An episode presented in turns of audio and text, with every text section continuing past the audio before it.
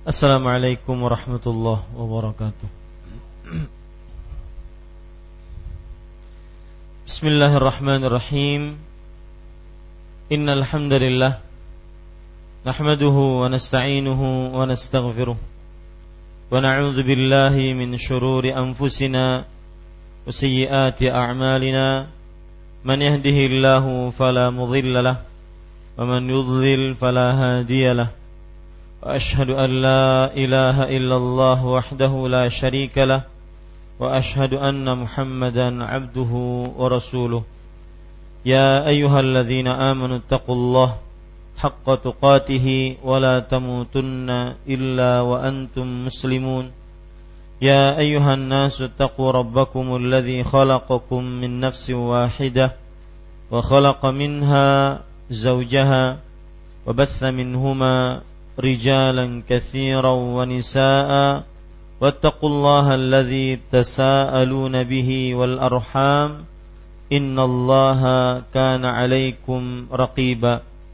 يا أيها الذين آمنوا اتقوا الله وقولوا قولا سديدا يصلح لكم أعمالكم ويغفر لكم ذنوبكم ومن يطع الله ورسوله فقد فاز فوزا عظيما. أما بعد فإن أصدق الحديث كتاب الله وأحسن الهدي هدي محمد صلى الله عليه وعلى آله وسلم وشر الأمور محدثاتها وكل محدثة بدعة وكل بدعة ضلالة وكل ضلالة في النار.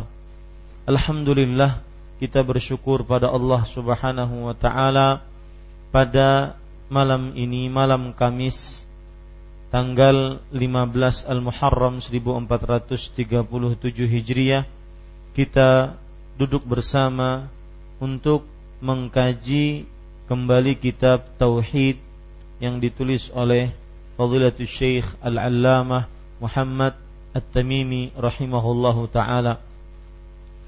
Salawat dan salam semoga selalu Allah berikan kepada Nabi kita Muhammad sallallahu alaihi wa ala alihi wasallam pada keluarga beliau, para sahabat serta orang-orang yang mengikuti beliau sampai hari kiamat kelak. Dengan nama-nama Allah yang husna dan sifat-sifatnya yang ulia, saya berdoa, Allahumma rahmataka narju fala takilna ila anfusina tarfata ain. Wahai Allah, rahmatmu yang kami harapkan maka janganlah sandarkan diri ke kami kepada diri kami walau sekejap mata pun. Amin ya rabbal alamin. Bapak Ibu saudara-saudari yang dimuliakan oleh Allah Subhanahu wa taala masih kita membicarakan bab yang ke-20 Penulis mengatakan babun majaa fit taghlidhi fi man abadallaha inda qabri rajulin salihin fa kaifa idza abadahu bab tentang sikap keras Rasulullah sallallahu alaihi wasallam terhadap orang yang beribadah kepada Allah di sisi kuburan orang saleh. Jadi yang bersikap keras ini Rasulullah sallallahu alaihi wasallam yang bersikap menentang ini adalah Rasulullah Sallallahu Alaihi Wasallam untuk beribadah di samping kuburan orang saleh. Ibadah yang dimaksud baik itu sholat, baik itu zikir, berdoa, membaca Al-Quran, atau yang semisal dengannya. Maka bagaimanakah jika orang soleh itu disembah? Kata bagaimanakah itu bukan untuk bertanya, untuk dijawab, bukan. Tetapi sebagai pengingkaran. Pengingkaran. Jika orang saleh itu disembah, maka lebih keras lagi yang ditentang dan diperingatkan oleh Rasulullah sallallahu alaihi wasallam. Pada pertemuan sebelumnya kita sudah membaca sampai kepada hadis riwayat Imam Muslim dari Jundab bin Abdullah radhiyallahu anhu di dalam hadis tersebut tatkala Rasulullah Shallallahu Alaihi Wasallam lima hari sebelum beliau wafat, beliau benar-benar berlepas diri dari orang-orang afan. Beliau benar-benar mencela dan juga memperingatkan keras agar tidak mengikuti orang-orang sebelum kita dan melarang keras untuk mengikuti orang-orang sebelum umat Nabi Muhammad sallallahu alaihi wasallam yaitu menjadikan kuburan nabi-nabi mereka sebagai masjid atau menjadikan kuburan sebagai masjid dan sudah saya sebutkan pada pertemuan sebelumnya meskipun mungkin sekilas bahwa yang dimaksudkan menjadikan kuburan sebagai masjid ada tiga. Yang pertama, sholat di samping-samping kuburan. Yang kedua, yaitu sholat menghadap kuburan. Meskipun sholat di samping-samping kuburan di sini, kuburannya tidak dibangun. Yang penting ibadah di samping kubur ini namanya juga menjadikan kuburan sebagai masjid. Yang kedua yaitu sholat menghadap kubur. Ini juga menjadikan kuburan sebagai masjid. Yang ketiga yaitu mengkhususkan ibadah di pekuburan. Mengkhususkan ibadah di pekuburan maka ini termasuk daripada menjadikan kuburan sebagai masjid. Mungkin bisa dimaksud dimasukkan ke dalamnya juga adalah membangun kuburan di atas membangun masjid di atas kuburan. Ini menjadikan kuburan sebagai masjid. Para ikhwah yang dirahmati oleh Allah Subhanahu wa taala, kalau kita perhatikan yang dilakukan oleh Rasul eh, yang disabdakan oleh Rasul Shallallahu Alaihi Wasallam lihat hadis riwayat Imam Ahmad, Imam Abu Daud dan yang lainnya al ardu kulluha masjidun illal maqbaratu wal hammam. Lihat bumi seluruhnya adalah masjid kecuali kuburan dan kamar mandi.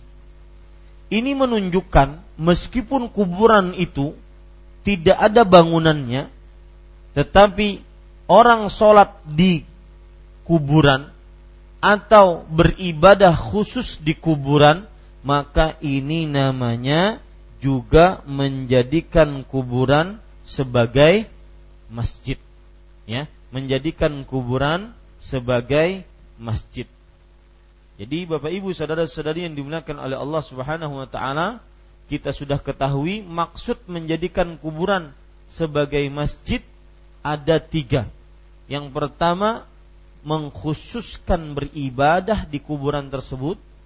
Yang kedua yaitu sholat menghadap kuburan itu. Yang ketiga membangun masjid di atas kuburan. Ya, ini yang dilarang oleh Rasul Sallallahu Alaihi Wasallam. Kemudian kita sampai hadis itu. Nah, sampai hadis itu pada pertemuan sebelumnya. Kita sekarang membaca apa yang disebutkan oleh Syekh penulis rahimahullahu taala. Beliau mengatakan, "Faqad naha anhu wa huwa fi akhir hayati." Rasulullah sallallahu alaihi wasallam menjelang akhir hayatnya sebagaimana dalam hadis Jundab telah melarang umatnya untuk menjadikan kuburan sebagai tempat ibadah. Yang perlu dicermati di sini perkataan penulis adalah Rasulullah Shallallahu Alaihi Wasallam menjelang akhir hayatnya. Kata-kata akhir hayat ini kuat karena lima hari sebelum meninggal. Setelah larangan itu keluar, maka berarti Rasulullah SAW meninggal. Berarti hukumnya tetap. tidak ada perubahan, tidak ada mansuh, terhapus tetap. Makanya disebutkan oleh penulis Rasulullah Sallallahu Alaihi Wasallam melarang itu menjelang akhir hayatnya. Itu untuk menunjukkan kekuatan larangan ini. Karena ada orang kan nantinya mengatakan Rasulullah SAW melarang. Tapi baik. Tetapi setelah itu ada ada e, kebolehan. Maka ini tidak ada. Rasul Shallallahu Alaihi Wasallam melarang kemudian setelah itu beliau meninggal. Tidak ada keringanan, dispensasi, tidak ada. Larangan benar-benar mutlak larangan. Ini menunjukkan kekuatan larangan tersebut. Larangannya apa? Sebagaimana yang, yang disebutkan dalam hadis Jundab bin Abdullah yaitu menjadikan kuburan-kuburan nabi sebagai tempat ibadah. Dan ingat, kata-kata kuburan nabi, nabi sebagai tempat ibadah, ya, itu hanya sebatas contoh. Semua kuburan tidak boleh dijadikan sebagai tempat ibadah. Penyebutan Rasulullah Sallallahu Alaihi Wasallam kuburan Nabi sebagai tempat ibadah, menjadikan kuburan Nabi sebagai tempat ibadah, bukan pembatasan, Kenapa disebutkan oleh Rasulullah? Karena kebiasaan kaum Yahudi Nasrani yang menjadikan kuburan Nabi mereka sebagai tempat ibadah. Padahal hukumnya umum, semua kuburan tidak boleh beribadah di sana atau mengkhususkan ibadah di sana seperti sholat, duduk berzikir, duduk membaca Al-Quran, duduk berdoa, mengkhususkan doa di sana bahkan ada anggapan dan ini yang ditentang oleh Rasulullah SAW nantinya. Ini yang dicegah oleh Rasulullah SAW. Anggapan ini. Ada anggapan berdoa di sisi kuburan ini lebih mustajab dibandingkan berdoa di tempat lain. Bahkan di masjid. Itu yang dilarang oleh Rasul Sallallahu Alaihi Wasallam dan dicegah oleh Rasulullah Sallallahu Alaihi Wasallam. Coba perhatikan perkataan menarik dari Imam Al Qayyim rahimahullah. Wabil jumlah فمن له معرفة بالشرك وأسبابه وذرائعه وفهم عن الرسول مقاصده جزم جزما لا يحتمل النقيض أن هذه المبالغة واللعن والنهي بصيغتيه صيغة لا تفعل وصيغة إني أنهاكم ليس لأجل النجاسة بل هو لأجل نجاسة الشرك اللاحقة بمن عصاه. Wartakaba ma'an ma'an hunaha wattaba'a hawa walam yakhsha rabbahu wa maulah. Artinya, perhatikan. De kesimpulannya bagi siapa yang mengenal kesyirikan sebab-sebabnya sarana-sarana yang menuju ke sana dan memahami apa yang dimaksudkan oleh Rasulullah Sallallahu Alaihi Wasallam. Maka dia benar-benar yakin keyakinan yang tidak pernah ada keraguan di dalamnya bahwasanya larangan Rasulullah yang berlebihan yang keras seperti laknat larangan dengan dua larangan dua redaksi larangan yang pertama la taf'alu jangan kalian kerjakan. Yang kedua, aku melarang kalian. Lebih kuat mana? Jangan kalian kerjakan. Yang kedua, aku melarang kalian untuk membangun kubu, membangun masjid di atas kuburan. Lebih kuat mana antara dua ini? Ya, aku melarang kalian. Tapi dua-duanya disebutkan oleh Rasulullah. Maka dia akan benar-benar mengetahui larangan Rasulullah tersebut bukan karena di kuburannya ada najis, bukan. Akan tetapi karena najis syirik yang apabila dilakukan akan terkena kepada orang tersebut. Bagi siapa yang bermaksiat kepada Rasulullah dengan membangun kuburan, dengan menjadikan kuburan sebagai masjid, maka dia akan masuk ke dalam jurang kesyirikan. Siapa yang memahami ini dia akan kenal betul. Ini para ikhwan yang dirahmati oleh Allah Subhanahu wa taala. Maka lihat penulis di sini mengatakan Rasulullah SAW menjelang akhir hayatnya sebagaimana dalam hadis Jundab telah melarang umatnya untuk menjadikan kuburan sebagai tempat ibadah. Para ikhwah, bahkan kalau kita lihat ya, para ulama bersepakat bahwasanya membangun kubu masjid di atas kuburan itu ijma tidak boleh. Ijma. Ijma itu konsensus, kesepakatan ulama tidak boleh. Dari mulai madhab Hambali, madhab Maliki, madhab Syafi'i, madhab Hanafi, tidak boleh. Nanti akan saya sebutkan setelah kita membaca hadis selanjutnya. Taib, para ikhwah, perhatikan. Kemudian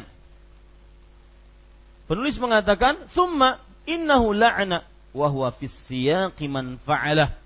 Lalu kemudian beliau tatkala nyawanya hendak diambil sebagaimana dalam hadis Aisyah. Hadis Aisyah mana? Hadis sebelum ini. Ya, hadis sebelum ini. Lihat halaman 77 laknatullah alal yahud. Semoga laknat Allah. Ini kan laknat. Nah, ini yang disebutkan oleh penulis. Kemudian tatkala nyawanya hendak diambil, yaitu nyawa Rasulullah sallallahu alaihi wasallam hendak diambil. Mau meninggal. Kalau hadis jundub lima hari, ini mau meninggal. Hadis jundub lima hari, beliau hanya mengatakan, aku melarang kalian.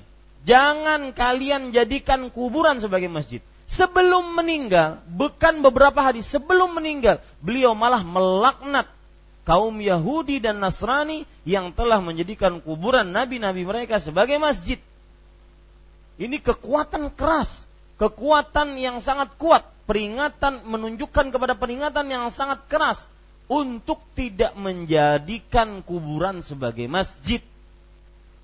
Beribadah khusus di sana, membangun kuburannya, ini para ikhwan yang dirahmati oleh Allah Subhanahu wa taala.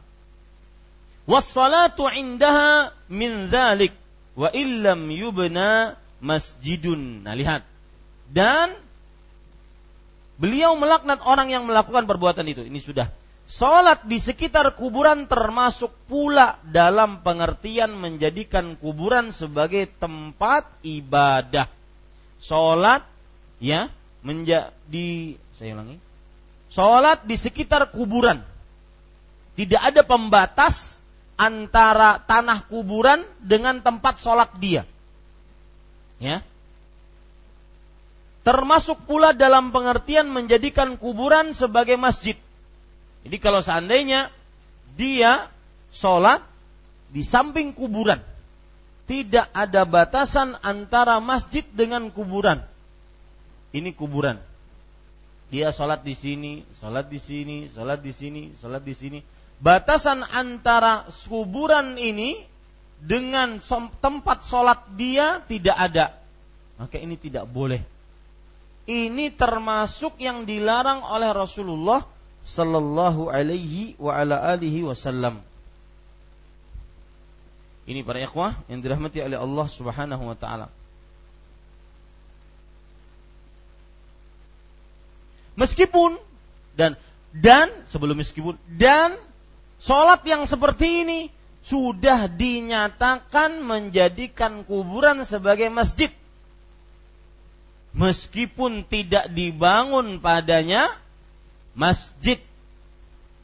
Sholat yang seperti ini di samping-samping sekitar kuburan ini namanya membangun eh, menjadikan kuburan sebagai masjid meskipun tidak ada bangunan masjidnya. Ya. Kenapa demikian? Para ikhwan yang dirahmati oleh Allah Subhanahu wa taala, karena setiap tempat yang disolati namanya masjid. Sebagaimana hadis Rasul sallallahu alaihi wasallam. Nabi Muhammad sallallahu alaihi wasallam bersabda, "Ju'ilat liyal ardu masjidan wa tahura." Allah menjadikan untukku bumi seluruhnya masjid Gak mungkin semuanya ada masjid. Ya, menjadikan seluruh bumi ini masjid artinya boleh untuk disujudi. Itu yang dimaksudkan menjadikan kuburan sebagai masjid. Maka di sini para ikhwah yang dirahmati oleh Allah Subhanahu wa taala tidak diperbolehkan untuk sholat di samping di sekitar kuburan. Dan para ulama, Bapak Ibu saudara-saudari yang dimuliakan oleh Allah Subhanahu wa taala, terjadi perbedaan pendapat di antara mereka tentang hukum sholat di sekitar kuburan. Sholat maksud saya sholat e, sunnah atau sholat wajib ataupun sholat-sholat sunnah ya.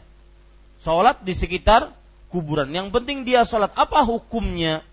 Maka para ikhwah yang dirahmati oleh Allah Subhanahu wa taala wallahu alam lebih kuat pendapatnya bahwa haram dan tidak sah sholat di kuburan haram dan tidak sah sholat di kuburan.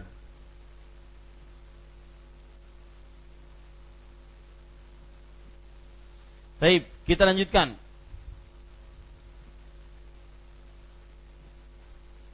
Beliau mengatakan, wahwa makna qawliha dan inilah makna dari kata-kata Aisyah.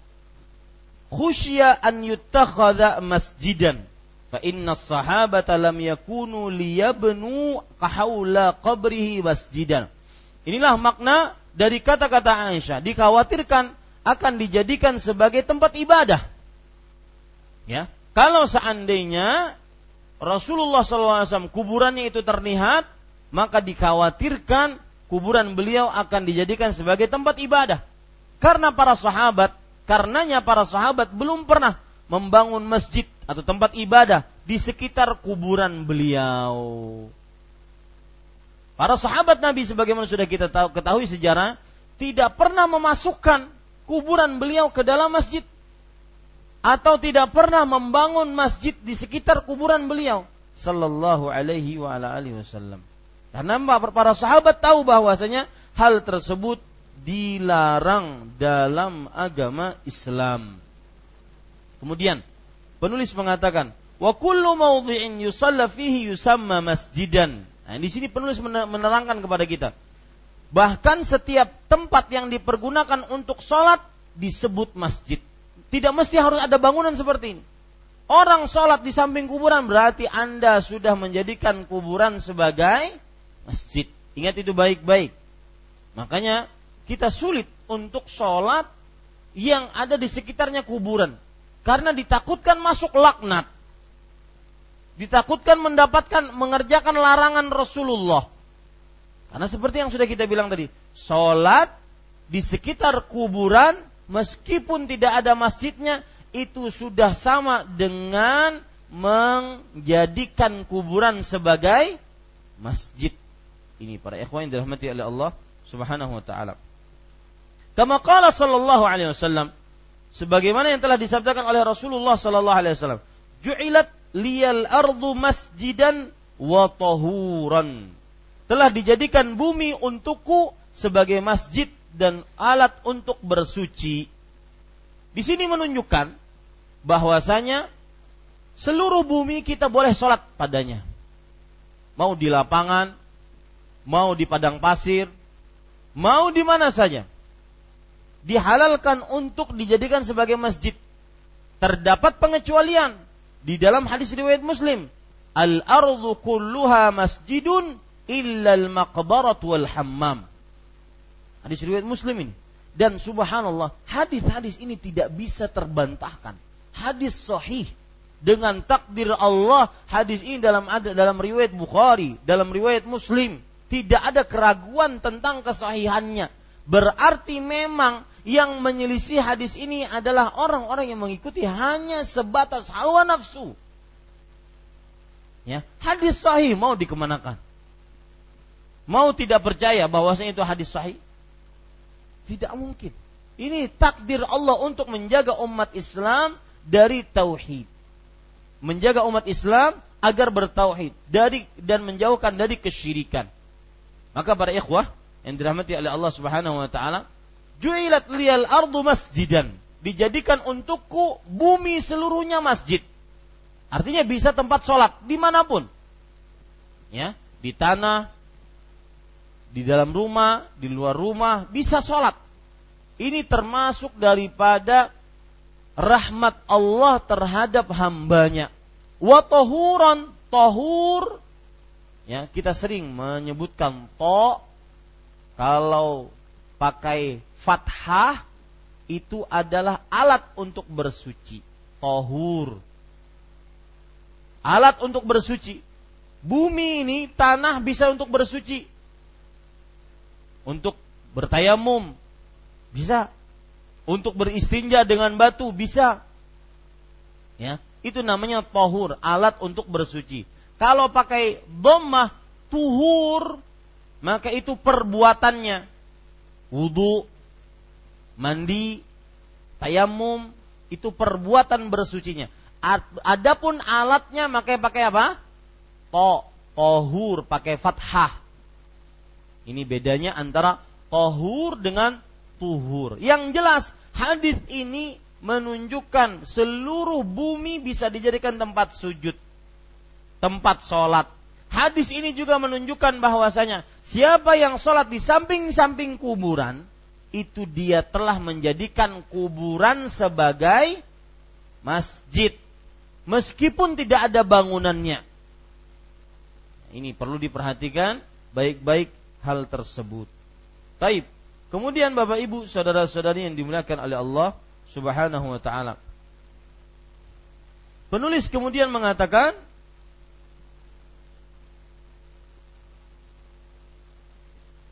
Qala wali Ahmada bisanadin jayyidin. An Ibnu Mas'udin marfu'an radhiyallahu an inna min syirarin nas man tudrikuhumus sa'ah wa hum ahya walladzina yattakhidhuna al-qubura masajida rawahu Abu Hatim Ibnu Hibban fi artinya dari Imam Ahmad Imam Ahmad salah seorang imam dari imam empat ahlus sunnah yang terkenal dan madhabnya akhirnya menjadi madhab Hambali. Kenapa? Karena Imam Ahmad bin Hambal. Jadi madhab Hambali. Dan beliau adalah imam yang termuda dari empat imam semuanya. Dan beliau terkenal dengan imamu ahli sunnah. Kenapa? Karena kegigihan, keteguhan beliau memegang akidah ahlu sunnah. Saat kapan? Saat beliau diuji oleh Allah. Di zaman beliau pada abad ke-7 eh, ketiga, keempat hijriyah gitu ya. Ketiga, keempat hijriyah. Bahwa ada kaum Mu'tazilah, kaum yang mendewakan akal yang mengatakan bahwasanya Al-Quran itu adalah ciptaan Allah, makhluk Allah. Maka padahal Rasulullah, para sahabat, para tabi'i, para tabi'ut tabi'in, mereka bersepakat Al-Quran kalamullah. Al-Quran adalah firman Allah. Artinya sifat Allah, bukan makhluk. Maka Imam Ahmad teguh dengan pendapat itu. Sampai akhirnya beliau diperintahkan, eh beliau diberikan anugerah oleh Allah mendapatkan pemimpin yang berakidah ahlu sunnati wal jamaah. Akhirnya beliau dikeluarkan dari penjara gara-gara mendapatkan pemimpin tersebut. Pelajaran yang menarik dari seorang Imam Ahmad adalah kegigihan memegang akidah. Harus kokoh, Pak. Megang akidah. Tidak boleh tergoda. Tidak boleh eh, uh, hawa nafsu, tergoda dengan harta, wanita, tahta. Harus dipegang akidahnya. Dan Nabi Muhammad wasallam bersabda dalam hadis yang diriwayatkan oleh Imam Tirmidzi as-sabiru ala dinihi kal qabidhi al jamr. Akan datang pada manusia suatu masa orang yang sabar dengan agamanya dia seperti memegang batu api. Harus kuat, tegar, kokoh. Jangan malu menjadi seorang muslim, menjalankan syariat Islam. Misalkan di kantor, waktunya sholat, ya sholat. Ya, Jangan malu. Wah, keredang sholat sekantoran, kada sholat ay. Enggak, sholat. Ya, azan serongan, serongan azan. Kalau seandainya jauh dari masjid. Mempertahankan akidah harus kuat sabar. Karena di situ nilai keimanannya. Ini. Semuaan Ustaz menerima sogok, bulu nenjak ada menerima. Maka tetap terus akidahnya. Ada orang pernah curhat ke saya. Bahwasanya Ustaz, ini kan naik pangkat. Orang-orang biasanya ngasih sogokan. Saya harus menerima. Nanti baru sampai sampaikan ke atas. Kalau saya tidak menerima, maka orang-orang ini memarahi saya. Betul apa betul ini? Seperti itu yang terjadi. Maka harus kokoh memegang akidah, memegang ajaran Islam, apalagi anak-anak. Jangan sampai gara-gara hanya cinta maka berubah akidah. Pian pang bahai kada tahu. Cinta itu bahai mun tahu rasanya mun kayak coklat tuh coklat tuh bang ya ini gombal pada ikhwan yang dirahmati oleh Allah Subhanahu wa taala dan orang tua harus bersikeras agar anaknya tetap dalam akidah. Dan itu amanah yang ada pada pundak orang tua. Rasulullah SAW bersabda kullu mauludin yuladu 'alal fitrah. Fa abawahu yuhawwidani wa yunassirani wa yumajjisani. Setiap anak yang terlahir dilahirkan di atas fitrah. Fitrah itu Islam sebagaimana disebutkan dalam surah Ar-Rum ayat 30 fitratallah allati fataran nas 'alaiha itulah fitrah Allah yang Allah fitrahkan atasnya manusia sebelum ayat ini Allah berfirman zalikad dinul qayyim itulah agama yang lurus yaitu beribadah hanya kepada Allah. Itu fitrahnya.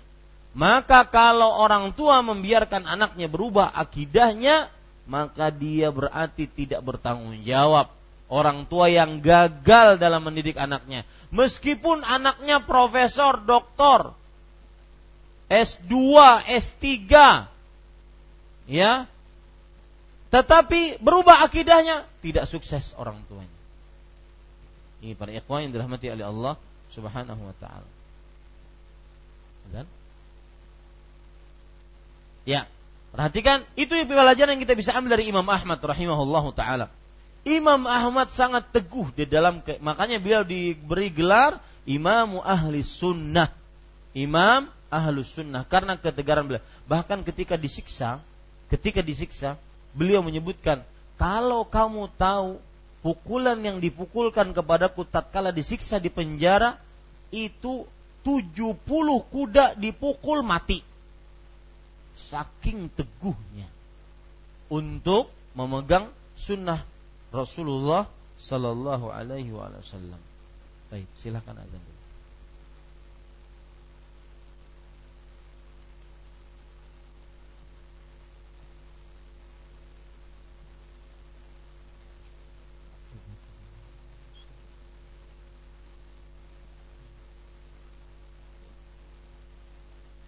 Ya, kita lanjutkan Bapak Ibu saudara-saudari yang dimuliakan oleh Allah Subhanahu wa taala. Tadi keteguhan Imam Ahmad. Imam Ahmad rahimahullah taala meriwayatkan hadis marfu'. Hadis marfu' adalah hadis yang terangkat. Maksudnya terangkat apa? Hadis yang terangkat sampai kepada Rasulullah sallallahu alaihi wasallam. Itu hadis marfu' hadis yang terangkat sampai kepada Rasulullah Sallallahu Alaihi Wasallam dengan sanat jayid. Sanat jayid itu artinya dengan sanat perawi yang baik. Perawi-perawinya baik. Sanat jayid. Dari Ibnu Mas'ud. Ibnu Mas'ud adalah panggilan. Namanya Abdullah bin Mas'ud. Ibnu Mas'ud panggilan namanya Abdullah bin Mas'ud radhiyallahu anhu. Apa hadisnya? Sesungguhnya termasuk sejelek-jelek manusia ialah orang-orang yang masih hidup ketika kiamat terjadi. Apa maksudnya ini? Yaitu maksudnya tatkala kiamat dibangkitkan, ditiupkan sangkakala oleh malaikat apa? Israfil. Ya, malaikat Israfil meniupkan sangkakala. Orang itu masih hidup, maka ini seburuk-buruk makhluk menurut hadis ini. Ya, tatkala dibangkitkan hari kiamat, dia masih hidup. Oh, Ustaz, kalau gitu kita mati aja duluan. Nah, kan nggak tahu kita kapan matinya. Ya, ini para ikhwan dirahmati oleh Allah Subhanahu wa taala. Maka seburuk-buruk makhluk adalah yang ketika hari kiamat dibangkitkan dia masih hidup. Orang-orang yang hidup tatkala kiamat dibangkitkan. Ada yang bertanya, Ustadz, bukankah ada hadis yang diriwayatkan oleh Imam Muslim, la tazalu ta'ifatun min ummati 'alal haq zahirin. Masih akan ada saja dari umatku yang memperjuangkan kebenaran sampai datang kiamat. Baik. Gimana menggabungkan keduanya? Paham masalahnya apa? Masalahnya di sini Rasulullah SAW bersabda, sesungguhnya termasuk sejelek-jelek manusia ialah or, ialah orang-orang yang masih hidup ketika kiamat terjadi. Kiamat dibangkitkan, orang-orang masih hidup itulah seburuk-buruk apa? Manusia. Kenapa? Karena kalau kita baca kitabul fitan, kitab huru hara, kegentingan di hari kiamat, bahwa semua manusia nanti beriman di hari kiamat. Tapi setelah mereka beriman, mereka menjadi makhluk-makhluk terburuk, ahli maksiat. Ahli maksiat, perzinahan di mana-mana, khomer, riba, ahli maksiat. Tapi mereka beriman kepada Allah Subhanahu wa taala.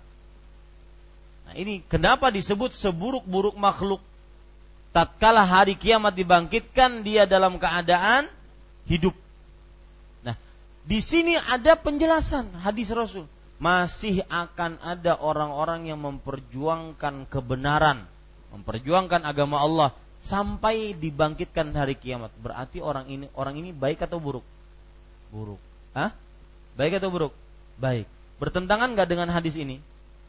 Apa bertentangannya? Siapa yang bisa jelasin? Angkat tangan. Hah? Bertentangannya dari mana? Angkat tangan. Jangan, Pak. Yang pertama seburuk-buruknya. Tatkala hari kiamat dibangkitkan dia masih hidup berarti seburuk-buruknya. Kemudian pertentangannya Yang kedua, dia malah memperjuangkan kebenaran sampai hari kiamat. Terjadi pertentangan enggak? Hah? Pertentangan enggak? Paham enggak pertentangannya? Ya. Ah, mudah-mudahan bisa dipahami ya. Ketika hari kiamat dibangkitkan, orang-orang masih hidup itu berarti orang-orang ter terburuk. Tapi ada hadis lain, akan ada dari umatku yang memperjuangkan kebenaran. Baik nggak ini memperjuangkan kebenaran? Baik. Sampai hari kiamat.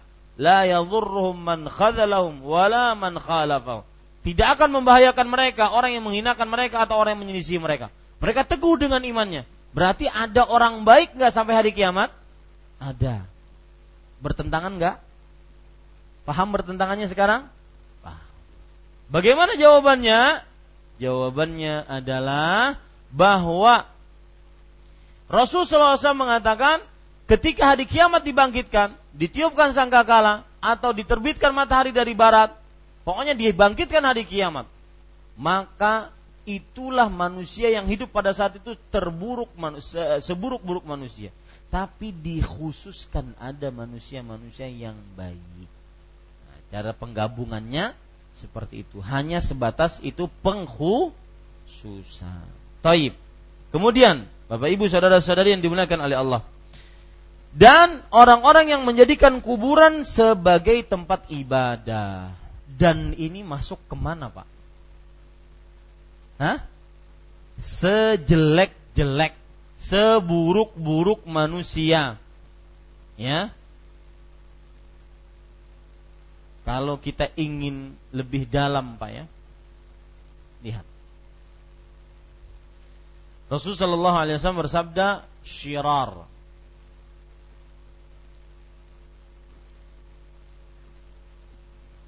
Syirarun. Di sini annas. Syirar itu artinya seburuk-buruk. Ya. Kalau dan ini jamak. Jamak itu banyak. Di sini tunggalnya syar. Ini tunggal satu, mufrad bahasa Arabnya. Kaedah Arab mengatakan apabila ada jamak setelahnya jamak juga jamak jamak maka menunjukkan kepada mubalaghah kepada lebih paling sangat. Nah, makanya kalau kita terjemahkan sesungguhnya manusia paling terburuk. Nah, kurang apa lagi tuh? Ya adalah yang membangun kuburan. Ya. Membangun masjid di atas kuburan, menjadikan kuburan sebagai masjid. Contoh yang lain lagi, sama kaedahnya, jamak tambah jamak maka dia akan mendapatkan sangat paling. Misalkan Nabi Muhammad SAW bersabda, Ala unabbi'ukum bi akbaril kabair. Akbar. Paling besar. Kabair. Al kabair. Akbar. Akbar lebih besar. Besar apa? Dalam bahasa Arab kabir. Makanya kalau kita bertakbir apa? Allah kabir atau Allah akbar Allahu akbar ini jamak jim ini artinya jamak jamak itu artinya banyak banyak itu artinya plural apalagi ya Jamak itu artinya banyak. Nah, kabair jamak juga dari kabiratun. Artinya dosa besar. Maka ketika disebutkan, maukah kalian aku beritahukan akbarul kabair? Maukah aku beritahukan kepada kalian dosa paling terbesar? Maka jawaban Rasulullah apa? Dosa paling terbesar syirik. Kenapa Ustaz dijelaskan seperti ini? Untuk memasukkan ke dalam hati bahwa membangun kuburan menjadi masjid maka ini tidak mudah. Jangan diremehkan karena dia adalah manusia paling terburuk. Seburuk-buruk manusia. Ya, ini para ikhwah yang dirahmati oleh Allah Subhanahu wa taala. Kita lanjutkan. Maka di sini dan orang-orang yang menjadikan kuburan sebagai tempat ibadah. Sudah kita jelaskan tadi bahwa maksud menjadikan kuburan sebagai tempat ibadah adalah sholat di dalamnya, berzikir, mengkhususkan ibadah padanya, sholat di situ, meskipun tidak dibangun tempat ibadah di situ, di sana ada penjelasan menarik para ikhwah dari Imam Al-Baghawi. Perhatikan. Dalam kitab beliau Syarh Sunnah. Arada Rasul sallallahu alaihi wasallam menginginkan anna ahlal kitab lam tubah lahumus salatu illa fi bi'ihim wa kanaisim. Orang Nasrani Yahudi itu nggak boleh sholat kecuali di gerejanya, kecuali di uh, Yahudi di apa tempat ibadahnya. Nggak boleh sholat seasalnya nggak boleh. Makanya sangat memudahkan umat Islam itu syariatnya mudah. Jadi kalau mereka mereka di perjalanan tidak mendapati gereja, nggak bisa sholat. Gak bisa sholat berarti berdosa. Padahal waktu sholat misalkan. Sedangkan kita tidak dapat masjid, maka ingin sholat, sudah masuk waktunya, maka apa yang kita kerjakan? Sholat di mana kita berada. Asalkan bukan kuburan atau kamar mandi ataupun hammam. Ini para ikhwan yang dirahmati oleh Allah. Nah, wa abahallahu lihadhil ummah as-salata haitsu kanu. Allah Subhanahu wa taala meng membolehkan untuk umat ini sholat di mana pun mereka berada. Takhfifan alaihim wa taisiran. Sebagai peringanan atas mereka kemudahan atas mereka. Thumma khassa min jami'il mawadhi'il hammam wal maqbarata wal makanan najisa. Kemudian Allah mengkhususkan dari seluruh tempat yang diboleh dijadikan sholat tadi ada tempat yang tidak boleh.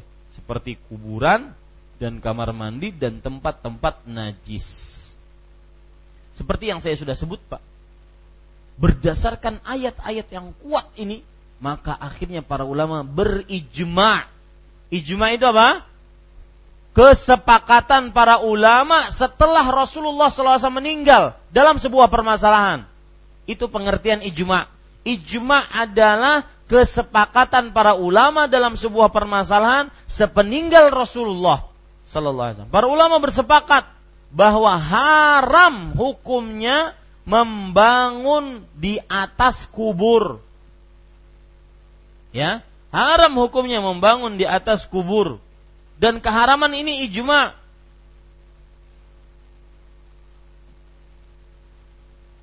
Lihat perkataan Imam Ibnu Qudamah dari mazhab Hambali yang mengatakan ijma ini. لا يجوز اتخاذ المساجد على القبور لأن النبي صلى الله عليه وسلم لعن الله اليهود والنصارى اتخذوا قبور أنبيائهم مساجد tidak boleh menjadikan masjid di atas kuburan. Karena Nabi Muhammad SAW melaknat kaum Yahudi dan Nasrani menjadikan kuburan nabi-nabi mereka sebagai masjid. Yuhadziru ma sana'u. Nabi Muhammad SAW memerintah, memperingatkan atas apa yang telah mereka perbuat. Wali anna takhsisal kubur bis salati indaha yushbihu ta'zimal asnam bis sujudi laha wat taqarrubi ilaiha. Karena mengkhususkan kuburan, sholat di sana itu seperti menyamai pengagungan berhala-berhala yang disujudi dan mendekatkan diri di sana maka ini tidak boleh. Ya, itu yang dimaksudkan menyerupakan kaum Yahudi dan Nasrani. Ini para ikhwan yang dirahmati oleh Allah Subhanahu wa taala. Lihat lagi perkataan Syekhul Islam Ibnu Taimiyah rahimahullahu taala. Wa amma bina'ul masajid 'alal qubur, membangun masjid di atas kuburan. Faqad sarraha 'amatu ulama'i tawaif bin nahyi anu mutaba'atan lil ahadits sahihah. Seluruh ulama melarang berdasarkan hadis-hadis yang sahih tadi. Wasarraha ashabuna wa ghairuhu min ashabi Malik wa Syafi'i bitahri. Bahkan mazhab Hambali, mazhab Maliki dan mazhab Syafi'i mengharamkan dengan tegas. Ya, saya heran kalau seandainya ada yang mengaku bermazhab Syafi'i kemudian suka-suka membangun membangun uh, di atas kubur masjid di atas kubur. Bahkan kadang-kadang kuburannya lebih mewah dibandingkan masjid. Ya, ini para ikhwan yang dirahmati oleh Allah Subhanahu wa taala. Lihat, Imam Nawawi, Imam Nawawi ini ulama mazhab Syafi'i. Beliau menegaskan dalam kitab Al-Majmu' Syarah Al-Muhadzab bitahrimil bina'i mutlaqan haram hukumnya sama sekali membangun kuburan. Ya, disebutkan juga dalam kitab beliau di dalam kitab Al-Minhaj Syarah Nawawi ala Sahih Muslim. Jadi kalau seandainya demikian, kita mau ngikutin siapa? Kalau seandainya kita mempertahankan pendapat, mau ngikutin siapa? Ini para ikhwan yang dirahmati oleh Allah, ini perkara yang tidak benar maka jangan sampai kita menjadikan kuburan sebagai masjid dengan cara mengkhususkan ibadah di kuburan tersebut, sholat menghadap kuburan tersebut, atau sholat di sekitar kuburan tersebut. Ini termasuk daripada menjadikan kuburan sebagai masjid. Taib. Pada ikhwah yang dirahmati oleh Allah Subhanahu wa taala. Sekarang kita ambil kandungan-kandungan pada bab ini. Kandungan bab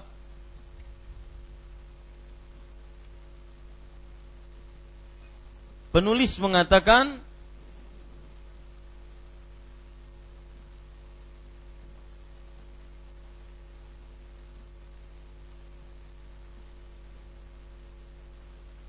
Madzakara Rasul sallallahu alaihi wasallam fiman bana masjidan ya'budullaha fihi 'inda qabri rajulin salihin walau sahhat niyatul fa'il.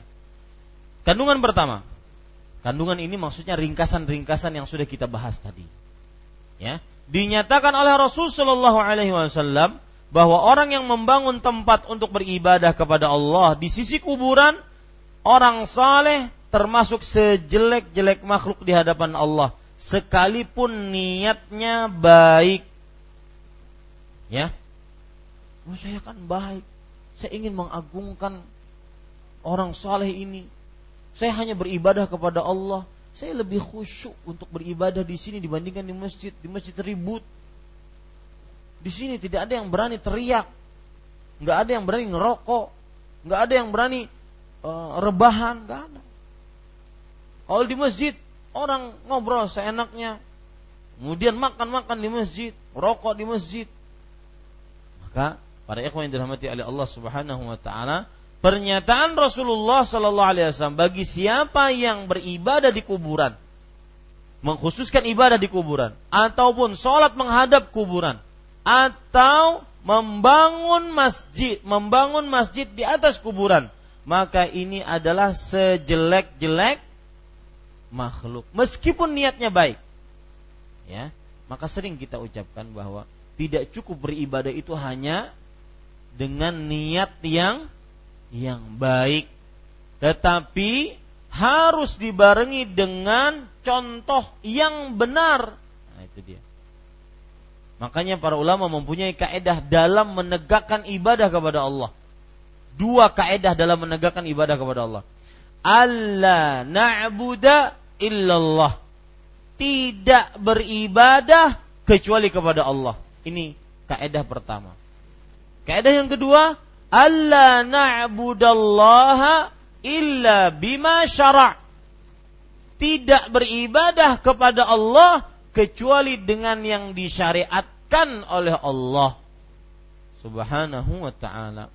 Maka para ikhwah sekali lagi niat yang baik tidak cukup harus dengan apa contoh yang benar dan contoh yang benar dari siapa Rasulullah. Ingat tuh baik-baik Pak. Niat yang baik nggak cukup. Lihat Abu Burdah bin Niyar tatkala Idul Adha. Beliau ingin hewan sembelihan beliau disembelih duluan kemudian dibagi-bagikan untuk kaum muslim. Tetapi beliau menyembelihnya sebelum sholat id. Sedangkan menyembelih Idul Adha setelah salat Id. Rasul sallallahu alaihi wasallam bersabda, "Man shalla salatana thumma nasaka nusukana faqad atamman nusuk." Barang siapa yang sesudah salat bersama kami, kemudian dia menyembelih, maka sungguh sempurna kurbannya. Abu Burda bin Niyar datang kepada Rasulullah, wahai Rasulullah, saya tahu ini hari makan dan minum dan saya ingin hewan kambing saya disembelih duluan agar saya bisa ngasih makan kepada kerabat saya, kepada tetangga. Niat baik nggak? Baik nggak? Tidak cukup. Tetapi wahai Rasulullah saya menyembelihnya sebelum sholat. Maka apa kata Rasulullah SAW? Tilka syatu syatulah. Itu adalah sembelihan biasa bukan dianggap kurban. Maka ibadah harus dengan niat yang baik yaitu murni hanya karena Allah dan contoh yang benar. baru terkumpul benar-benar ibadahnya. Ya, tidak cukup hanya dengan niat yang baik, ibadahnya seasalnya. Misalkan ada orang, kenapa kamu gak menuntut ilmu? Nah, yang penting kan ibadah. Niat kita lillahi ta'ala selesai. Ternyata ibadahnya salah-salah. Maka harus menuntut ilmu. Ini para ikhwan yang dirahmati oleh Allah. Taib. Kita lanjutkan. Yang kedua, penulis mengatakan dan sebelum saya lanjutkan, ibadah, uh, niat dalam ibadah itu penting. Menjaga niat penting. Karena ibadah itu kadang-kadang dimasuki ria, masuki ujub. Dan Rasul Shallallahu Alaihi Wasallam bersabda, Innamal a'malu bin niat. Amalan-amalan itu sesuai dengan niatnya. Apabila amalan ya tidak pakai niat, maka tidak sah. Ingat nih, wah orang yang sholat di masjid Imam Syafi'i imamnya kedebeniatan. Maka pada ikhwan yang dirahmati tidak sah kalau sholat tidak pakai niat. Semua amal tidak sah kalau tidak pakai niat. Haji, puasa, zakat tidak sah kalau tidak pakai niat. Cuma permasalahan niat itu adalah amalan hati, bukan amalan lisan. Amalan hati. Tekad, maksud itu niat. Ini para ikhwan dirahmati oleh Allah Subhanahu wa taala. Maka tidak cukup sekali lagi hanya dengan niat. Harus dengan contoh yang benar. Sebagaimana misalkan ada tiga orang yang datang ke rumah istri Rasulullah Sallallahu Alaihi Wasallam, ingin bertanya, bagaimana sih Rasul Sallallahu Alaihi Wasallam kalau beribadah di rumahnya? Kalau di masjid kita kan kita tahu, di rumahnya gimana? Ternyata setelah keluar, setelah mendapatkan berita bagaimana Rasul Sallallahu Alaihi Wasallam beribadah di rumahnya, Ka'annahum taqalluha. Mereka seakan-akan wah menganggap diri kita ini sedikit ibadah yang gak ada apa-apanya dibandingin beliau. Padahal beliau sudah diampuni dosanya yang terlalu yang akan datang. Berarti kita harus lebih. Yang satu mengatakan saya akan sholat malam setiap malam gak pernah tidur. Yang satu mengatakan saya akan puasa setiap hari gak pernah berbuka. Maksudnya puasa terus, puasa terus, berbuka iya, ya puasa terus. Yang ketiga mengatakan saya tidak akan menikahi perempuan. Tiga ini tujuannya semuanya baik. Untuk apa? Ibadah. Datang Rasulullah. Kaliankah yang mengatakan seperti ini, seperti ini, seperti ini? Wallahi inni la atqakum wa akhsyakum lillah. Demi Allah, aku adalah orang yang paling takut, paling khusyuk kepada Allah dibandingkan kalian semua. Tapi aku kalau sholat malam, tidur, kadang sholat. Aku kalau puasa, kadang berbuka, kadang puasa. Dan aku menikahi wanita. Lihat para ikhwas Niat tiga orang tadi baik, tapi tidak dibenarkan oleh siapa? Rasulullah. Maka tidak perlu, tidak bisa hanya dengan, tidak cukup hanya dengan niat baik. Yang penting kan niatnya, aduh usah bicarakan tuh kada sesuai dengan contoh Nabi. Allah nang maha tahu. Siapa yang mengingkari Allah maha tahu? Ulun kita tahu Allah Maha tahu. Ya, tetapi kita diperintahkan untuk mencontoh siapa? Rasul sallallahu alaihi wasallam. Kalau tidak tidak sesuai dengan contoh Rasul, maka amalannya tertolak. Ini pada ikhwan yang dirahmati oleh Allah. Yang kedua, penulis rahimahullah taala mengatakan, Asaniyah an-nahyu 'anit tamathil wa ghaladhul amri fi dzalik. Dilarang dan diperingatkan dengan keras adanya rupaka-rupaka di dalam tempat ibadah, yaitu patung-patung berhala. Tamathil, patung-patung di dalam tempat ibadah. Ya, jadi nggak boleh di di masjid, di tempat-tempat ibadah diletakkan patung-patung. Jangankan di masjid, di luar masjid di rumah tidak boleh ada patung-patung. Ada yang bertanya, Ustadz, saya dapat buruan harimau. Kita keluarkan semua isi badannya, lalu setelah itu kita bentuk lagi seperti harimau yang masih hidup. Apakah itu termasuk patung? Maka jawabannya yang pertama perbuatan Anda sudah diharamkan karena telah menyiksa binatang. Yang kedua, itu termasuk patung bahkan lebih dahsyat daripada patung. Maka jauhkan dari rumah Anda seluruh macam jenis patung ataupun berhala ataupun jimat-jimat. Baik. Yang ketiga para ikhwan yang dirahmati oleh Allah Subhanahu wa taala, penulis mengatakan al-ibrah fi mubalaghatihi sallallahu alaihi wasallam fi dzalik kaifa bayyana lahum hadza awwalan thumma qabla mautihi bi khams thumma qala thumma uh, uh, qala ma qala thumma lamma kana fi siyaqi fi siyaqi lam yaktafi artinya tiga mengambil pelajaran dari upaya maksimal yang dilakukan oleh Rasulullah sallallahu alaihi wasallam dalam masalah ini. Apa maksudnya? Masalah beribadah di sisi kuburan. Lihat penjelasan Rasul sallallahu alaihi wasallam. Bagaimana beliau menjelaskan terlebih dahulu kepada para sahabatnya bahwa orang yang membangun tempat ibadah di sekitar kuburan orang soleh termasuk sejelek-jelek makhluk di hadapan Allah. Ini yang pertama. Larangan keras dari Rasulullah terlihat dari ini. Yang pertama, sebagaimana yang diurutkan oleh penulis. Beliau memberitahukan seburuk manusia paling terburuk adalah yang mengkhususkan ibadah di samping-samping kuburan. Ini yang pertama. Kemudian, lima hari sebelum wafat, beliau mengeluarkan pernyataan yang melarang umatnya menjadikan kuburan-kuburan sebagai tempat ibadah. Lima hari sebelum wafat. Ini juga penekanan, bentuk penekanan dari Rasul Sallallahu Alaihi Wasallam. Kemudian, beliau mengeluarkan pernyataan yang melarang umatnya menjadikan kuburan-kuburan sebagai tempat ibadah. Terakhir, beberapa saat menjelang wafatnya, beliau masih merasa belum cukup dengan tindakan-tindakan yang diambilnya sehingga beliau melaknat orang-orang yang melakukan perbuatan ini. Apakah tidak cukup dengan ini? Ya.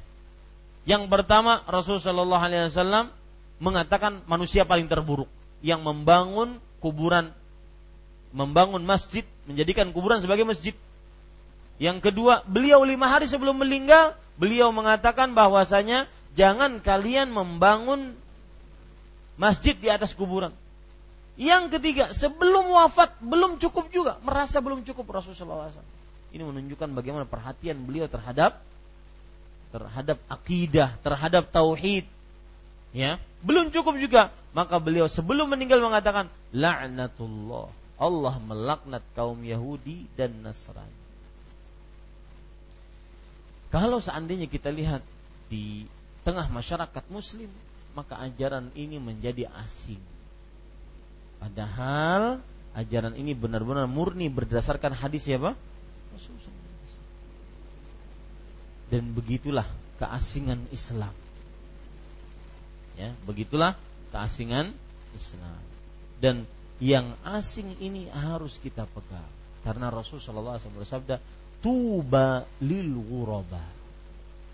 Nasib baik bagi orang yang asing. Tuba salah satu maknanya adalah syajarun fil jannah, pohon di surga. Hendaklah dapat pohon. Hah? Kenapa? Ingin dapat pohon? Inginan mana pian dapat pohon lawan bidadari? Hah? Dua-duanya eh? sepaket kehendaknya ya. ya. Bidadari di bawah pohon. Bidadari duniakah, akhiratkah? Ya. Para ikhwah sekalian, kenapa saya tanya seperti itu? Karena sebagian orang mengira nikmat surga cuma bidadari. Saya katakan cuma ini bukan menghinakan bidadari, tidak bidadari itu keluar salah satu bagian dari tubuhnya, maka dunia dan seisinya akan terang benderang. Pian kumpulkan Miss Universe dari mulai pertama sampai terakhir tidak akan seperti itu.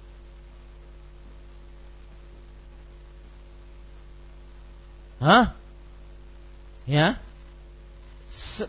misalkan jempolnya saja keluar, terlihat di dunia, seluruh dunia terang benderang. Dunia dan seisinya. Bagaimana indahnya. Tidak bisa dibayangkan. Itulah surga. Jadi bodoh ya orang yang mengeluarkan menjual akhiratnya hanya dapat ingin dapat dunia itu orang yang kurang akalnya menjual agama untuk dapat dunia itu kurang akalnya hanya dapat 100 ribu menipu mengoplos memasukkan dapat 100 ribu 200 ribu 1 juta 1 miliar 1 triliun bandingkan dengan bidadari bandingkan dengan bidadari yang tidak pernah tidak perawan. Yang bandingkan bidadari yang tidak pernah mohon maaf buah dadanya lanjut. Tidak pernah. Kawaiba atraba. Tidak pernah. Oh, hidup berataan pun sudah kayak ini. Ya. Ini para ikhwah. Oh, rugi. Ya. tidaklah tidak pernah disentuh oleh jin dan manusia. Ya. Pian menikah wah ini entah yang pertama, kedua atau ketiga dengan seorang perempuan itu masih diragukan pernah disentuh laki-laki atau tidak, terutama anak-anak di zaman sekarang. Ini tidak pernah disentuh oleh jin dan manusia ada faedah menarik dari ayat itu disebutkan dalam surah Ar-Rahman. Apa ayatnya? Ayat 56. Yang berbunyi eh, la yamassu apa? La enggak. Ayat 56 apa Mas? Lam yatmishunna insun wala jan. Artinya manusia satupun atau jin satupun tidak pernah menyentuhnya. Di sini ada pelajaran menarik dari Syekhul Islam bahwa bisa terjadi berdasarkan ayat ini manusia menikahi dengan jin. Menikahi menikah dengan jin. Kenapa? Karena disebutkan lam yatmithunna insun wala jan. Ya?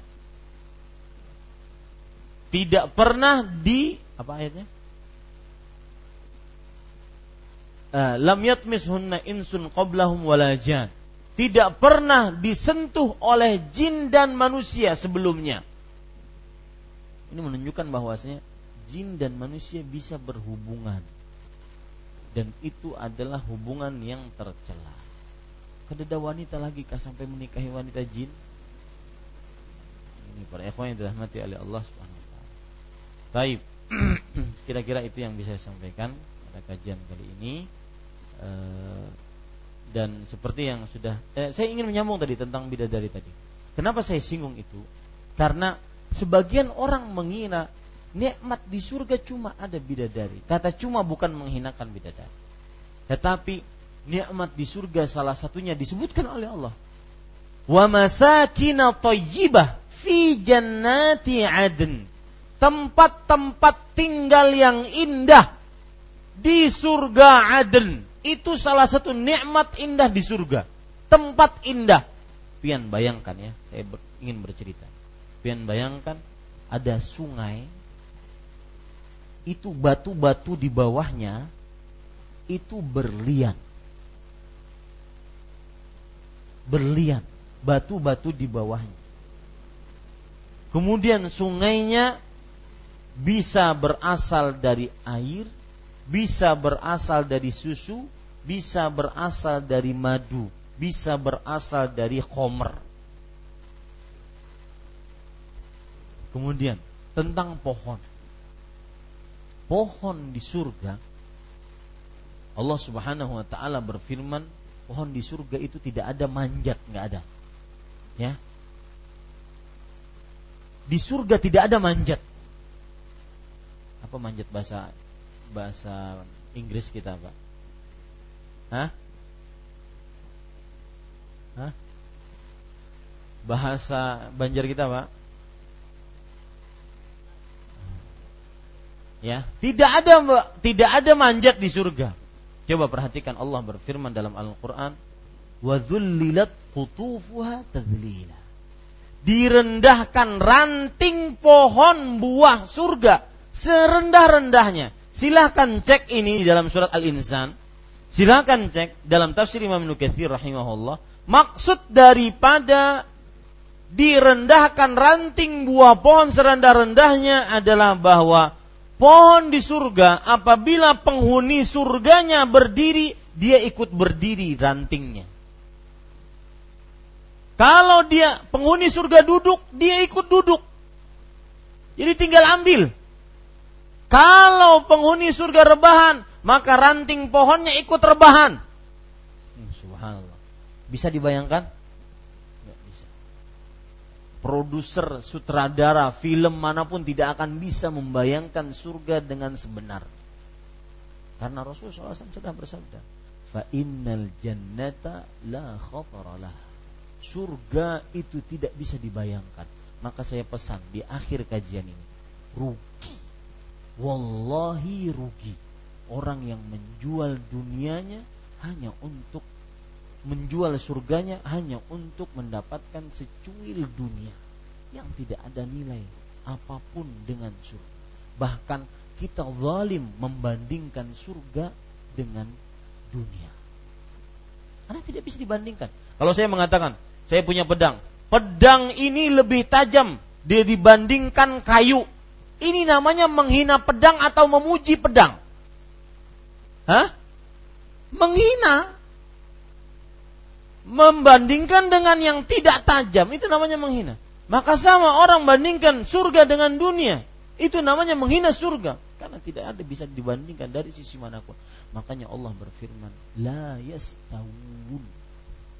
Tidak sama dalam ayat surat Yasin, "Wamtazul yaum" akan berbeda penghuni surga, penghuni neraka. Di dalam ayat yang lain Allah berfirman, "La yastawi ashabul jannah wa ashabun nar." Tidak akan sama penghuni surga dengan penghuni neraka. Maka para ikhwas sekalian, jangan pernah jual agama kita hanya untuk mendapatkan atau surga kita hanya untuk mendapatkan secuil dunia. Bagaimana Ustaz menjual surga? Banyak caranya. Melalaikan sholat hanya untuk dapat dunia. Melalaikan sholat jamaah, sholat Jumat hanya untuk dapat dunia. Maka para ikhwas sekalian mudah-mudahan kita diberikan keteguhan hati sampai ajal menjemput kita. Ini yang bisa sampaikan wallahu alam sallallahu alaihi Muhammad walhamdulillah rabbil alamin. Tafadhol jika ada yang ingin bertanya. Nah, bagi Bapak, Ibu, saudara-saudari yang mungkin baru datang ke masjid, maka jangan heran karena di Masjid Imam Syafi'i untuk sholat Isya kita akhirkan. Dan ini mungkin tidak sama dengan masjid-masjid yang lain. Dan beginilah peraturan yang ada di Masjid Imam Syafi'i. Mudah-mudahan bisa dimaklumi. Ya. Dan tidak menyalahi syariat Islam jika diakhirkan. Karena Rasulullah SAW pernah bahkan beliau mengatakan lebih baik untuk dia diakhirkan. Kalau disepakati oleh seluruh jamaah maka ini ini baik. Wallahu nah. Bismillahirrahmanirrahim uh, mengenai riwayat Rasulullah SAW pernah sholat jenazah di kubur uh, dan juga setelah mengubur uh, memerintahkan sahabat untuk duduk duduk di uh, berzikir atau mendoakan gitu Ustaz. Apa ini hukumnya? Telah terhapus atau bagaimana penjelasannya Ustaz? Iya. Terus uh, satu lagi mengenai hadis tiga ini berarti. Uh, apa? Uh, saat Rasulullah wafat ini Ustaz yang menyampaikan laknat kepada Yahudi dan Nasrani ini uh, biasa di masyarakat umum hadis yang biasa disampaikan itu satu Rasulullah wafat itu pesannya jaga sholat jaga wanita dan umatku umatku itu apa itu hadisnya uh, sahih atau tidak sahih atau ini ada sambungannya atau bagaimana Ustaz? Ya. Barakallah fiq. Pertanyaan yang pertama yaitu tentang sholatnya Rasul SAW jenazah di kuburan. Maka perhatikan, saya pernah sebelum saya jawab pertanyaan ini, saya pernah baca di media sosial. Ada orang mengatakan Dasar Wahabi melarang orang sholat di masjid, eh di kuburan. Tuh lihat, mereka sholat di kuburan. Ternyata sholatnya apa? Sholat jenazah. Salat jenazah boleh. Dan itu dilakukan oleh Rasul Sallallahu Alaihi Wasallam. Bagi siapa yang belum mensolati jenazah atas seseorang, dia terlambat, jenazahnya sudah dikubur, maka dia boleh untuk sholat di kuburan. Dan itu yang pernah dilakukan oleh Rasul SAW kepada seorang perempuan yang biasa membersihkan masjid, yang berkulit hitam. Para sahabat mungkin di waktu malam hari wanita tersebut meninggal, tidak ingin membangunkan Rasul Sallallahu Alaihi Wasallam. Maka Nabi Muhammad SAW bersabda, "Afala adan tumuni Kenapa kalian tidak beritahukan aku? Maka beliau minta diantarkan kepada kuburan beliau, kuburan wanita tersebut. Maka akhirnya sholat jenazah untuk orang yang dikubur tadi. Sholat jenazah boleh. Seperti misalkan orang-orang yang di luar kota ditunggu begitu lama, maka akhirnya sudah disegerakan penyelenggaraan jenazahnya, akhirnya dikuburkan. Datang baru setelah dikuburkan, maka boleh sholat. Oh kalau begitu saat batasannya berapa? Boleh kada buyut ulun ulun sholat akan? Artinya ulun pergi ke, bu, ke kuburan buyut ulun sholat di situ. Tidak, yang sezaman saja, yang semasa saja, maka silahkan tidak mengapa. Ini termasuk daripada sunnah Rasul SAW dan diperbolehkan. Yang kedua yaitu Rasulullah Shallallahu Alaihi Wasallam setelah menguburkan jenazah, beliau bersabda, "Is'alu li akhikum tsabat, fa innahu al-ana yus'al." Setelah dikuburkan jenazah, beliau duduk, ada sahabat yang berdiri, ada yang sahabat yang duduk. Maka beliau mengatakan, "Mintalah kepada Allah untuk saudara kalian yang sudah dikubur ini ketetapan hati. Sesungguhnya dia sekarang ditanya oleh siapa? Malaikat munkar dan nakir.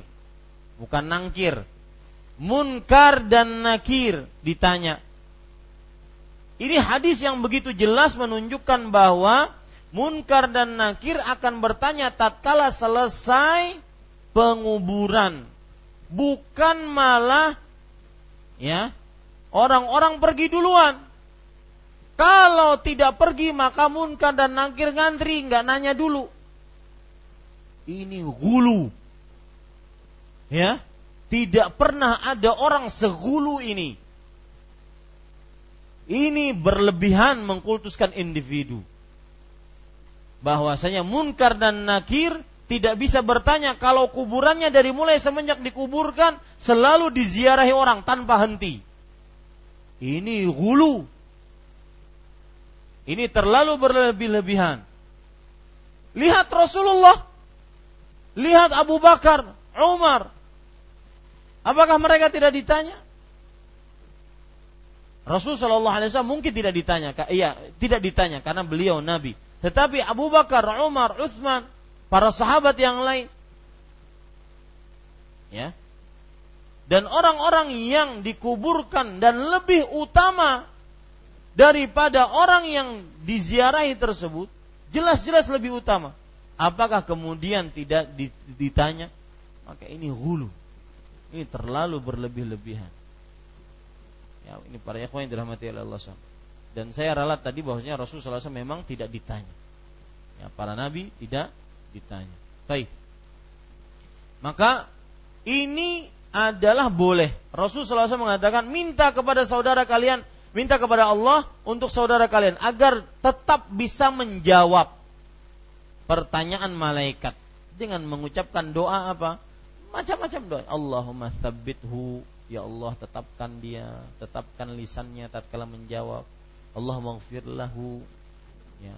Ya Allah ampuni dia, wasabbithu, tetapkan dia. Boleh seperti itu. Tetapi ini bukan berarti mengkhususkan ibadah di kuburan. Mengkhususkan ibadah di kuburan tersebut apa? Datang ke pekuburan, kemudian baca ini, sholat ini, zikir ini, maka ini belum ada contohnya dari Rasul Sallallahu Alaihi Wasallam. Yang ketiga tadi tentang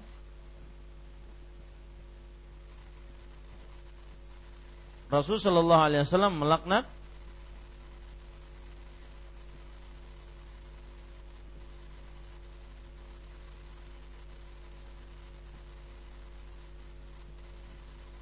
Oh ya. Ada hadis beliau mempertanyakan di dalam yang kita baca lima hari atau sebelum wafat beliau mengeluarkan hadis-hadis tentang melaknat orang-orang yang membangun kuburan di atas membangun masjid di atas kuburan. Di sana ada hadis lain dari Ummu Salamah bahwa Nabi Muhammad SAW beberapa hari sebelum meninggal beliau mengucapkan ucapan lain. Salah satunya as-salah as-salah wa ma malakat aimanukum. Jagalah salat, jagalah salat dan budak-budak kalian berlaku baiklah kepada mereka.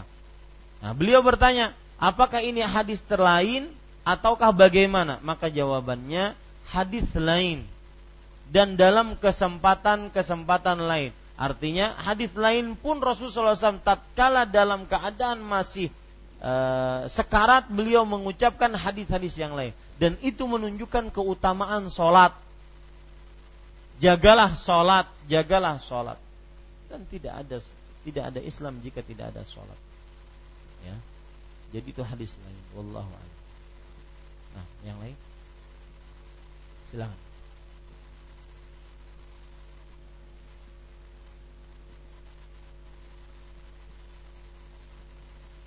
Kasih Ustaz. Assalamualaikum warahmatullahi wabarakatuh. Waalaikumsalam uh, klarifikasi Ustaz dalam artian kebiasaan ada sebagian di masyarakat kita kalau kuburan itu kadang diandaki tanaman, tanaman dalam artian yang apa ya, tanaman hidup lah. Iya. Apakah itu bujur dari hadis yang mengatakan bahwa atau adakah hadis yang mengatakan bahwa kubu apa tanaman yang hidup di atas kuburan itu memintakan ampun kesan si mayit. Ya. Ah, demikian Ustaz. Terima kasih. Waalaikumsalam warahmatullahi wabarakatuh. Jazakumullah khair. Terima kasih, Pak.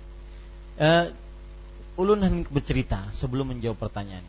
Ceritanya dari hadis Abdullah bin Abbas. Marran Nabi sallallahu alaihi wasallam biqabrain. Rasul sallallahu alaihi wasallam melewati dua kubur. Kemudian beliau bersabda, "Innahuma la yu'adzaban." Dua orang yang dikubur ini sedang benar-benar disiksa. Kemudian Nabi Muhammad SAW menyebutkan apa penyebab ia disiksa dan jauhi ini agar kita tidak disiksa kubur dan ini adalah amalan penyebab siksa kubur. Beliau mengatakan, "Amma ahaduhuma fakana la yastatiru minal baul." Yang satu adalah tidak memperhatikan kencing kalau bahasa letterlocknya saya terjemahkan tidak menutup dari kencing. Nah, di sini para ulama mempunyai penjelasan banyak. Satu, maksud tidak menutup kencing adalah tidak menutup aurat tatkala kencing.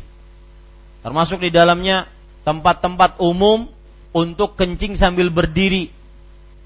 Ya, samping sini, samping sini. Itu kau sambil berlihatan tuh. Ya. Jauhi itu ya? Jauhi. Dan susah untuk me menyembunyikannya susah. Ya susah.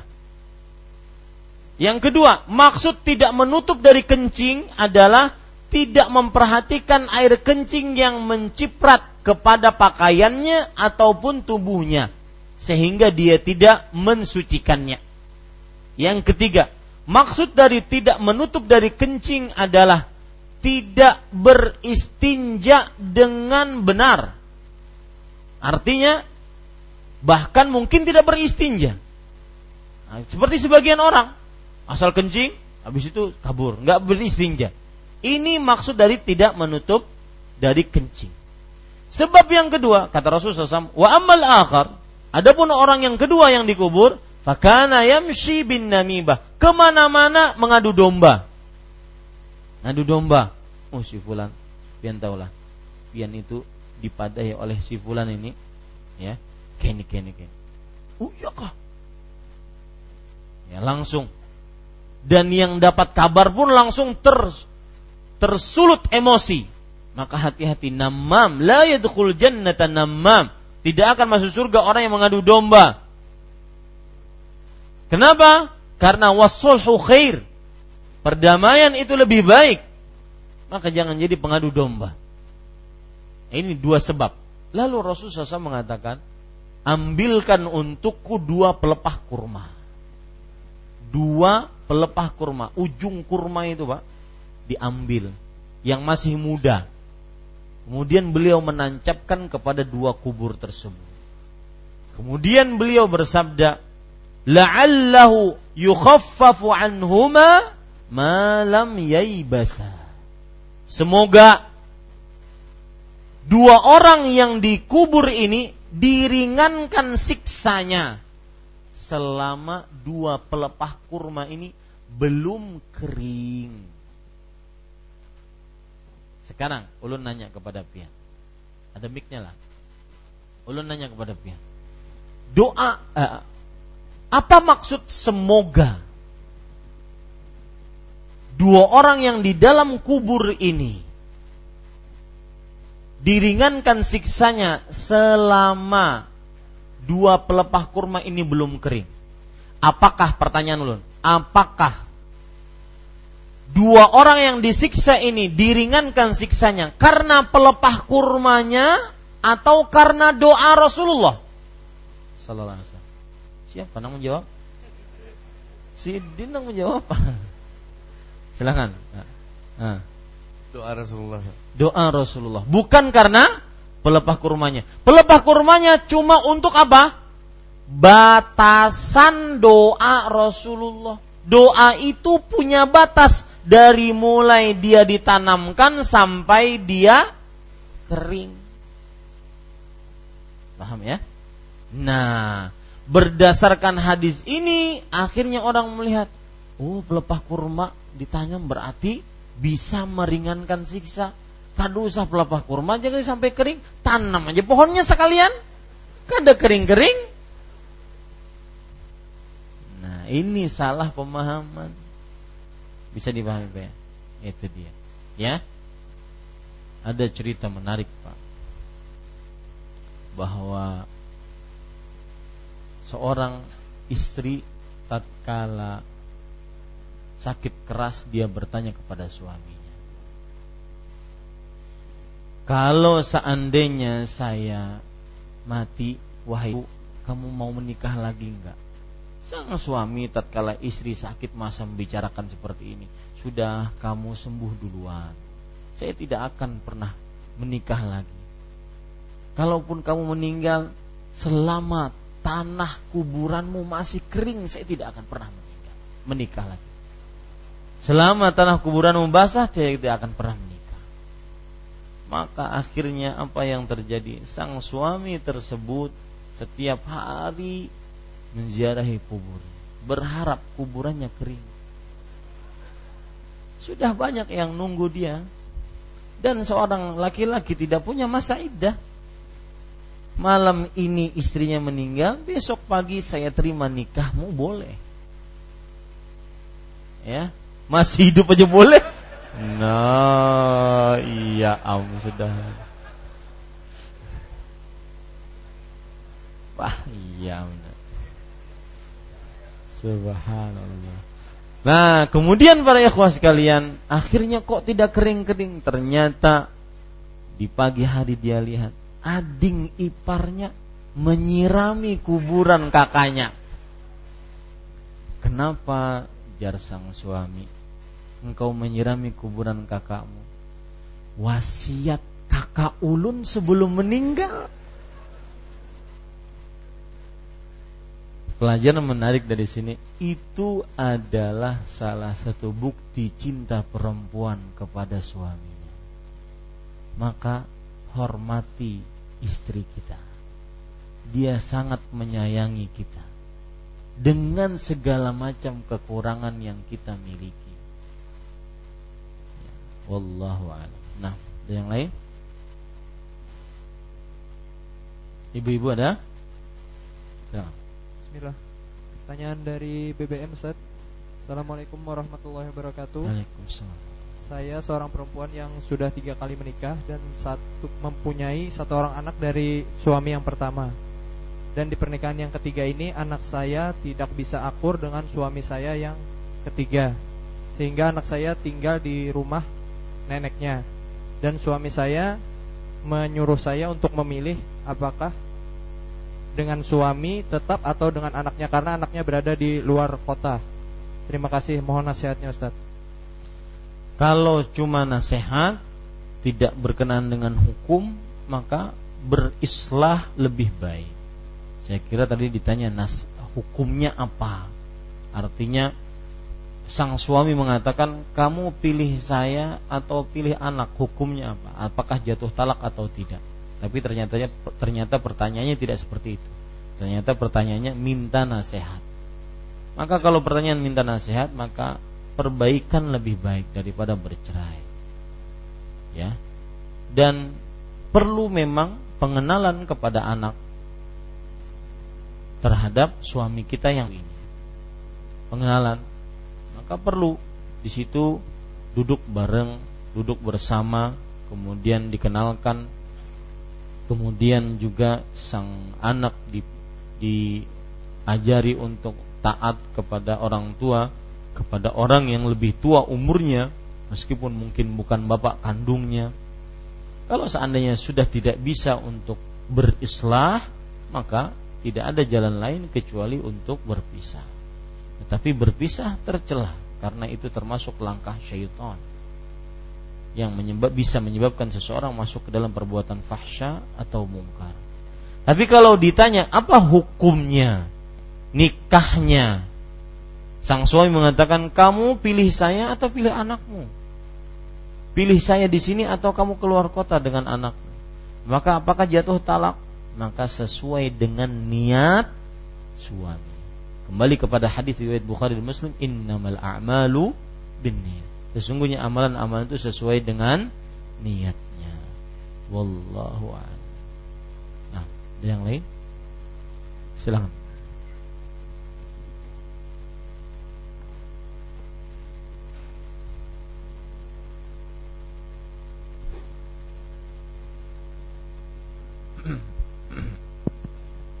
ya. Barakallahu fikum uh, adab-adab kita me menjarahi kubur tuh Ustaz gimana Ustaz? Terus yang kedua uh, apakah kubur Rasulullah itu ada di sekitar Masjid Nabawi itu Ustaz? Uh, kalau bisa digambarkan Ustaz jadi lebih mengerti lagi Ustaz. Ya.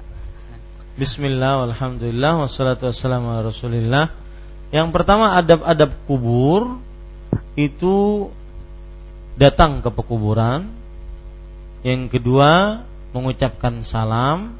Assalamualaikum ya ahlad diyar minal muslimin wal mu'minin wa inna insyaallah bikum lalahikun. As'alullah lana walakumul afiyah. Kemudian setelah itu mengingat kehidupan akhirat bahwasanya kita akan seperti ini. Kita akan seluruh harta kita kita tinggal, yang kita bawa cuma dua kain kapan, yang menemani kita cuma amal. Ingat kehidupan akhir. Maka setelah itu tidak ada ritual macam-macam, kemudian pulang. Begitulah adab-adab dalam berziarah kubur.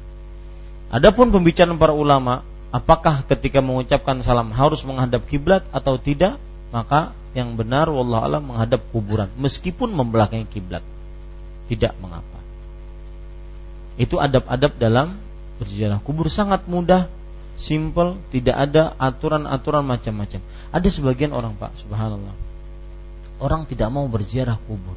Kenapa Pak tidak mau? Kada tahu bacaannya. Subhanallah. Padahal sangat mudah mengucapkan salam dan doa kepada orang yang diziarahi kuburnya. Itu adab.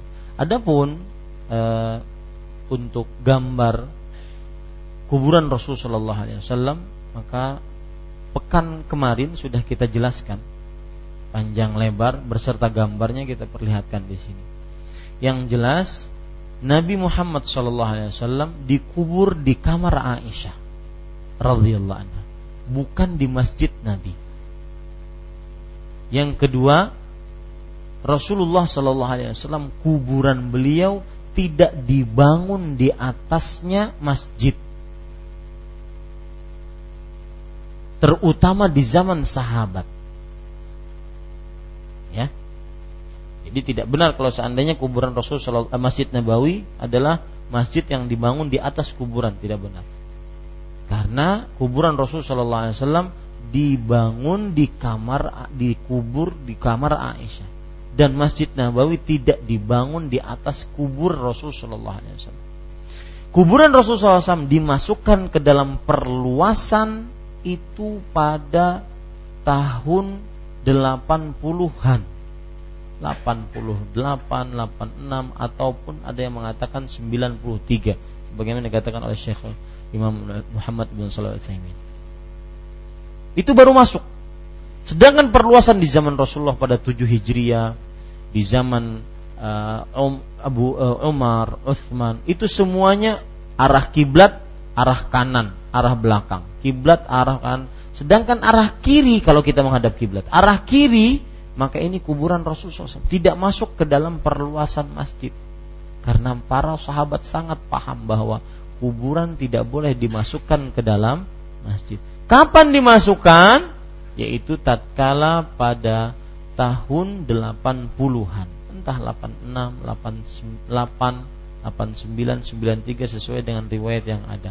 Pada pemerintahan Umar bin Abdul Aziz tatkala beliau menjadi gubernur. Pada Khalifah Al-Walid bin Abdul Malik. Ya, seperti itu. Wallahu a'lam. Nah. Silakan. Assalamualaikum warahmatullahi wabarakatuh. Ini yang terakhir ya. Uh, ini bagaimana Ustaz? Eh, kita kalau mau sholat di masjid yang ada di daerah mungkin beberapa tempat itu di kiri kanan masjid itu ada kuburan eh, walaupun masjidnya itu dalam ada pagarnya tapi kuburan itu di dalam pagar. Dan ada juga kuburannya itu di depan mihrab bagaimana kita apa kita boleh sholat di situ iya syukur iya sama-sama maka jawabannya tidak boleh. Berdasarkan hadis Rasul riwayat Muslim, la tajlisu 'alal qubur wa la tusallu ilaiha. Jangan kalian duduk di atas kuburan dan jangan kalian sholat menghadapnya. Maka kalau seandainya masjid itu mempunyai dinding, tetapi kuburannya tidak ada batasan antara dinding dengan masjid, maka berarti itu satu tanah. Nah, ketika itu satu tanah, maka tetap tidak diperbolehkan. Para ulama berbeda pendapat hukum sholatnya. Mereka sepakat haram sholat di sana, tapi mereka berbeda pendapat hukum sholatnya sah atau tidak. Paham maksud saya? Mereka ber, bersepakat haram sholat di sana, tapi kalau sholat juga gimana? Ya, sama. Mereka ber, bersepakat bahwasanya haram jual beli di masjid, tapi hukum jual beli kalau terjadi jual beli gimana? Nah itu sama. Terjadi perbedaan pendapat. Ada yang mengatakan makruh eh, sholatnya adalah makruh, ada yang mengatakan sholatnya adalah haram dan berarti tidak sah, batal. Maka saya lebih condong kepada pendapat itu sholatnya haram dan tidak sah, batal. Kenapa? Karena an-nahyu tahrim wa tahrim yadullu 'alal fasad. Artinya larangan menunjukkan kepada pengharaman, pengharaman menunjukkan kepada kerusakan amal. Ya. Wallah. Maka hati-hati kalau seandainya sholat kita lihat samping kanan, samping kiri, depan. Kalau ada kuburan maka tidak diperbolehkan. Sebelum saya tutup kajian ini maka saya ingatkan kepada jamaah sekalian, kita mempunyai program di Masjid Imam Syafi'i terutama dari Yayasan Al-Um Banjarmasin yaitu mempunyai gedung di samping kita ini. Kita ingin eh, anak-anak TPA mereka mempunyai kelas dan juga kurikulumnya luar biasa maka dan juga insya Allah taala nanti ke depannya mungkin pihak yayasan akan membangun TK yang terpadu dan ini masih digodok mudah-mudahan TK tersebut bisa berjalan dan juga dibuka tetapi kita harus mempunyai lokal maka lokal ini sangat diperlukan oleh karenanya jangan sampai pembangunannya terputus. Siapa yang berlebih harta, maka tempatnya adalah dia meletakkan di jalan Allah. Itulah harta hakiki. apa pun yang kita miliki, rumah, mobil, uang simpanan, kapan kita mati, sekarang kita mati, maka itu bukan milik kita, sepeser pun, tapi milik siapa? Ahli waris. Berarti selama ini kita menjaga harta orang lain. Ya, harta ahli waris. Maka ini pembangunan sebentar lagi dipersilahkan siapa saja yang ingin untuk menginfakkan hartanya di jalan Allah Subhanahu wa taala. Apalagi TPA kita ini adalah punya moto murah gratis berkualitas. Gratis berkualitas.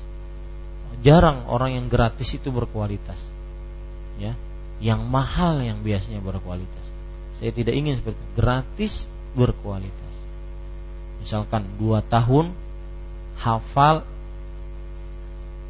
juz 30 dan juz 29 ya. Maka ini termasuk hal yang merupakan prestasi dan itu niat kita. Tetapi kita harus mempunyai lokal. Target itu target saya dengan eh, eh untuk membangun ini tahun ini selesai. Dan sekarang sudah ada yayasan maka yayasan e, juga mempunyai tujuan yang sama tahun ini selesai. Mudah-mudahan bisa tercapai. Dan saya yakin masih banyak orang-orang yang ingin dia menabung untuk kehidupan akhiratnya maka seperti yang saya singgung di awal tadi jangan engkau jual surgamu hanya dengan duniamu Salah satu menjual surga adalah tidak mau menginfakkan jalan hartanya di jalan Allah. Lebih suka dia menikmati rumah, megah, mobil mewah, tapi tidak menjalankannya di jalan Allah Subhanahu wa taala. Maka yakini baik-baik. Pahami baik-baik yang Anda simpan kapan Anda mati itu bukan milik Anda. Tidak dibawa mati yang dibawa mati adalah yang kita jalankan di jalan Allah. Mudah-mudahan bermanfaat yang bisa saya sampaikan. Kita cukupkan dengan kafaratul majlis. Subhanakallah bihamdik. Asyhadu an la ilaha illa anta astaghfiruka wa atubu ilaik. Wassalamualaikum warahmatullahi wabarakatuh.